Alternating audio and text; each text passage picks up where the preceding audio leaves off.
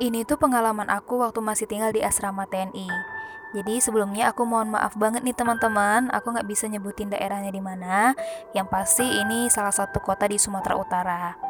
Jadi ini tuh kejadiannya waktu aku SD, jadi sekitaran tahun 2003-2004 dan pada saat itu aku tinggal di asrama TNI ngikut ayah yang tugas di sana dan ada juga sih banyak keluarga lain yang tinggal di asrama TNI jadi otomatis rumahnya banyak jadi pada waktu itu asrama lagi ada acara nih nggak tahu sih aku nggak ingat acaranya apa yang pasti itu anak-anak TNI anak-anak kolong disuruh menampilkan sebuah pertunjukan Nah, kita udah dapat ide nih buat nampilin apa. Jadi tinggal latihan. Nah, kita udah pada janjian kita latihannya di aula setelah sholat maghrib. Dan pada saat itu kita dilatih sama istri-istri tentara, tante-tante di sana, dan ditemanin sama om-om tentara, om-om yang jagain aula, jagain kita juga, biar kita nggak nggak heboh banget gitu. Nah, jadi tiba nih selesai maghrib, kita rame-rame dari barak itu pergi ke arah aula. Jadi posisi aula ini paling pojok kanan ngarah ke lapangan tembak. Nah, jadi kita ke sana dong, rame-rame. Nah, sampainya di aula, kita kan nampilinnya kayak paduan suara gitu. Jadi nyanyi rame-rame, tapi barisnya tiga. Barisan pertama, dua, tiga. Nah, aku dapat barisan pertama. Dan tante ini ngelatihnya dari barisan pertama. Nah, otomatis aku dong yang dilatih duluan. Nah, setelah selesai, tante ini bilang, minggir dulu ya di barisan kedua dulu gitu katanya ya udah kita minggir. Dan aku berdiri ke arah jendela. Jadi di aula ini di belakangnya itu pas di belakangnya itu ada bukit dan ada lapangan tembak. Nah bukit ini lebih tinggi dari aula itu. Tapi bukitnya bukit buatan gitu kayaknya. Dan aku berdirinya di arah jendela arah ke bukit. Nggak sengaja aku ngeliat nih ke arah bukit. Dan aku ngeliat ada sesosok laki-laki berdiri di atas bukit di ujung bukit ini aku jelas banget laki-laki tapi nggak tahu pakai baju apa karena di situ gelap. Dan dia lompat ke bawah. Dan aku teriak otomatis pas dia lompat. Tante aku bilang kayak gitu. Nah orang di di aula itu kaget dong ngelihat aku teriak. Dan tante di situ manggil aku Rani kenapa? gitu. Tante ada yang lompat tuh dari bukit aku bilangnya gitu terus tante tuh ngeliat ke arah jendela ah nggak ada ran gitu. Ada tante cobalah lihat ke situ. Aku bilang gitu. Dan om-om tentara yang ada di situ keluar langsung ngecek ke arah bukit. Dan mereka kayak sweeping gitu di sekitaran bukit. Dan mereka balik. Mereka bilang sama aku Rani nggak ada orang di atas bukit nggak ada orang yang lompat. Om udah ngecek gitu katanya. Ada om tadi ada yang lompat aku bilang gitu nah om di situ cuma diam aja gitu. Kayaknya mereka tahu deh gitu. Kayaknya mereka cuma tahu itu siapa dan mereka diam gitu. Mereka mungkin nggak mau nakutin ya. Nggak ada ran nggak ada gitu kata omnya. Dan tante itu bilang ke aku mungkin itu perasaan Rani aja. Iya tante ada yang lompat tadi aku bilang gitu. Baru tante itu ya udah udah kita latihan lagi gitu. Nah latihan latihan dan aku masih kepikiran nih yang lompat itu siapa gitu. Tapi ya udahlah gitu aku nggak tetap ikut latihan tetap fokus latihan. Selesai latihan pas keluar aula teman-teman aku nanya ke aku Rani iya ya Rani ngeliat ada orang lompat di bukit gitu katanya. Bro iya jelas banget aku bilang kayak gitu. Soalnya waktu itu waktu itu emang jelas banget aku nggak di, di, di, disugesti apa pun pada waktu itu. Dan ya aku mikirnya yaudah deh itu palingan orang iseng atau gimana gitu dan aku nggak mikir kalau itu sebenarnya hantu gitu. Dan teman-teman aku bilang juga itu hanturan hantu hantu hantu penjaga bukit tembak katanya gitu. Dan aku bilang ah enggak enggak aku bilang gitu aja. Kita pulang. Nah uh, ada kejadian lain lagi nih. Waktu itu uh, ada om-om yang baru selesai pendidikan, jadi ada tentara yang baru selesai pendidikan, itu latihannya di asrama. Jadi kalau om-om yang selesai pendidikan ini yang masih belum nikah, yang masih muda-muda, kita biasanya manggilnya om-om lajang. Jadi om-om lajang ini tidurnya arah arah barak paling belakang. Jadi itu ngarah ke perbatasan. nah di belakang barak itu ada bukit gitu dan di balik bukit ada kebun-kebun orang. Tapi itu udah jadi perbatasan sih jadi kita nggak nyampe ke bukit.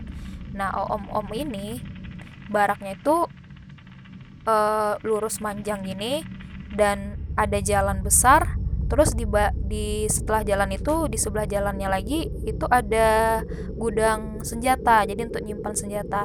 Nah di depan gudang senjata ini ada pohon durian. Jadi aku dulunya orang yang iseng banget. Aku bareng temen-temen iseng banget. Jadi masuk ke barak om-om lajang yang udah pada tidur. Karena mereka emang tidurnya lebih awal ya karena mereka paginya harus latihan gitu. Jadi kita masuk nih. Kita gangguin gangguin doang. Jadi kita masuk rame-rame anak-anak main di situ naik ke atas tempat tidur mereka dan mereka bilang aduh ada ada ngapain di sini? Nanti dicariin ayah ibunya gitu. Jadi om-om itu ngeluarin kita dari barak cuma ngantar sampai depan pintu. Nah aku nih yang paling belakang. Nggak sengaja teman-teman aku kan udah pada lari-lari main-main ke arah mau pulang gitu kan. Jadi aku nggak sengaja ngeliat nih ke arah pohon durian. Dan aku ngeliat nih ada om-om tentara itu pakaian lengkap. Setahu aku kalau udah malam itu nggak ada yang pakaian lengkap kecuali orang yang jaga di gerbang gitu.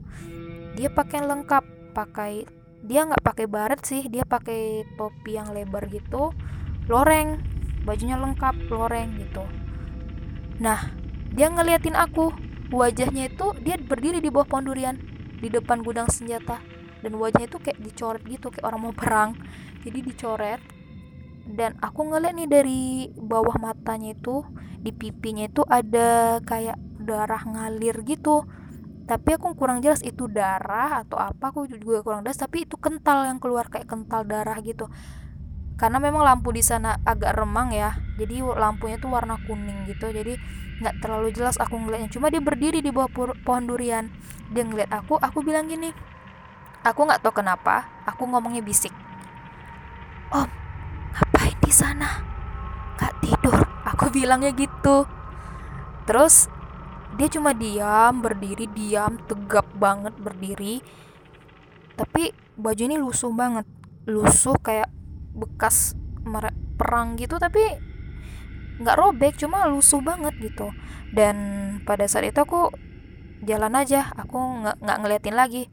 Terus aku ngeliat lagi menoleh lagi ke belakang dan dia nggak ada di situ.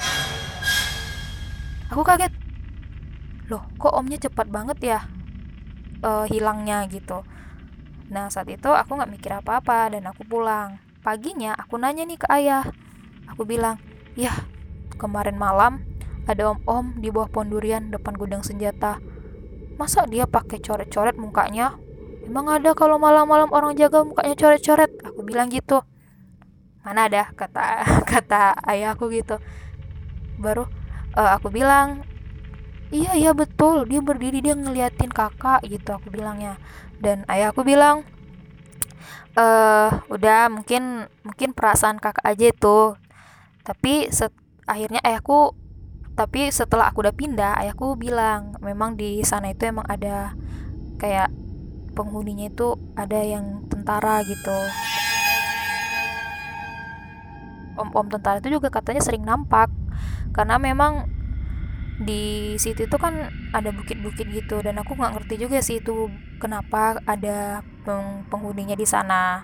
Dan ada satu kejadian lagi yaitu kejadiannya ibu aku jadi ibu aku waktu itu uh, belajar bawa motor.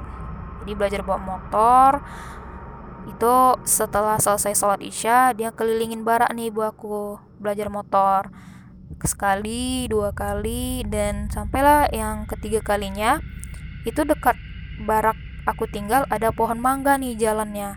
Jadi pohon mangga ini besar banget. Kalau siang itu biasanya kita pada duduk di situ karena sejuk gitu. Tapi kalau malam udah nggak ada lagi karena gelap jadi pas di situ pas ibu aku lewat ada yang neriak ada yang neriak gini huh gitu. Tapi suara ten, suara tentara sih kayak kuat banget ngebas banget suaranya gitu. Dan ibu aku ngecek nih ke arah pohon mangga jalan nih. Tak tak tak, tak jalan ke pohon mangga. Lah nggak ada orang. Ibu aku kabur langsung bawa motor dan nggak mau latihan lagi gitu. Dan ternyata ayahku juga cerita kalau ayah aku waktu itu pernah sekitaran jam 4 empat gitu keluar dan lewat pohon mangga itu. Dan ayahku bilang ada yang neriakin juga. Ayah aku ngira itu orang iseng tapi ngapain jam 4 ngisingin orang gitu. Dan ayahku ngecek ke pohon mangga juga nggak ada orang. Dan teriaknya sama hoi gitu juga. Dan ya ayahku cuma ya biasalah gitu. Dan oh ya ada satu kejadian lagi. Ini adik aku yang ngalamin dan masih di asrama juga. Jadi kan kalau di asrama itu kita tinggalnya berbarak. Jadi satu barak itu ada 8 rumah. Jadi empat hadap-hadapan empat kiri empat kanan. Jadi hadap-hadapan. Jadi rumah aku itu yang kedua. Dan pada waktu itu entah kenapa aku sama adik aku ini lagi hobi banget tidur depan ruang tamu. Nggak tahu kenapa. Karena waktu itu kalau nggak salah kita lagi pada libur ya. Jadi nonton sampai malam gitu tidurnya di ruang tamu. Dan di asrama itu rumahnya hampir sama semua ada kayak kaca besar gitu dan ada pintu. Jadi kalau di rumah aku dikasih gorden. Nah jadi adik aku ini bangun nih kebangun jam 1 jam 2an gitu kebangun. Karena dia dengar katanya ada orang nyapu. Kalau mikir logika nggak mungkin orang nyapu malam-malam gitu. Jadi dia ngelihat nih buka gorden ngelihat ke arah rumah yang sebelah kanan yang berhadapan dengan aku tapi rumah yang ketiga. Nah rumah yang ketiga ini ada pohon jambu itu besar banget. Dan adik aku ngelihat nih ada cewek lagi nyapu di bawah pohon jambu itu. Tapi nyapunya di situ-situ aja. Nah dia tuh pakaian putih panjang banget bajunya. Dan rambutnya juga panjang sekira sekitar selutut katanya. Tapi kepalanya tuh mereng gini mereng membelakangi uh, posisi adik aku gitu. Adik aku cuma ngintip aja nih. Dia nyapu nyapu nyapu dan dia mau mutar nih kepalanya. Kata adik aku memutar ke arah adik aku dan adik aku langsung kabur langsung tidur. Paginya dia cerita ke aku. Dia bilang kak oh Yuda Yuda nama adik aku. Yuda lihat ini kak oh cewek ada nyapu malam-malam jam 2 di bawah pohon jambu. Oh om ini. Ah masa? Aku bilang. Iya. Terus uh, pas dia mau balik kepala aku kabur kata Yuda kayak gitu. Nah Yuda juga sempat ini pas dia kabur kan dia tidur. Dia nggak dengar lagi nih orang nyapu gitu. Dan pas dilihat paginya kami ngecek nih berdua ke pohon jambu itu. Rame-rame sama anak-anak kan main-main juga sekalian ngecek ke pohon jambu itu. Ya pohon jambu itu masih berserakan daun-daunnya nggak bersih gitu. Dan gak ada bekas sapuan juga. Dan uh, itu pasti ya penghuni pohon jambu gitu kita mikirnya. Nah terus ada satu kejadian lagi. Yang ini tuh menurut aku cukup serem ya. Tapi yang ngalamin itu teman teman aku teman adik aku teman aku juga yang tinggal di asrama juga. Jadi kalau di asrama itu ada lapangan bola dan di sudutnya itu ada uh, ini tempat latihan lompat gitu ada menara gitu kan yang kita biasanya main di menara itu gitu. Di tower tower sorry tower namanya. Jadi kita main di tower itu. Dan jadi ada teman adik aku cowok dia main nih sendiri. Orang udah jam 5 nih udah mau maghrib dan kita udah pada pulang. Kita waktu itu main bola di lapangan tapi kita udah pada pulang. Nah dia main sendiri di, di bawah tower. Terus orang pada nyariin. Selesai maghrib dia nggak pulang-pulang. Dan orang pada nyariin dia di mana gitu. Dan ternyata dia di bawah tower lagi pingsan. Dan buat pas dicek kakinya tuh patah. Dua dua-duanya entah satu ya? Aku lupa. Kakinya pokoknya patah dan dibawa ke rumah sakit. Setelah itu dia cerita dong kok bisa? Dia dia dia, dia udah sadar dia cerita. Dia naik ke atas tower naik naik kayak kita kami biasa main gitu di tower naik naik sampai apa? Sampai yang paling tinggi itu kalau nggak salah dia ada tiga tiga lantai. Maksudnya dia towernya itu ada tiga tingkatan. Jadi paling atas dia naik ke ke yang paling atas. Terus di bawah pas itu ada tentara katanya nih. Dia nggak tahu siapa cuma om omnya itu bilang gini dari bawah dek loncat aja nanti om tangkap dari bawah. Nah otomatis teman aku ini loncat ke bawah dan sampai di bawah tuh nggak ada siapa-siapa yang nangkap dia.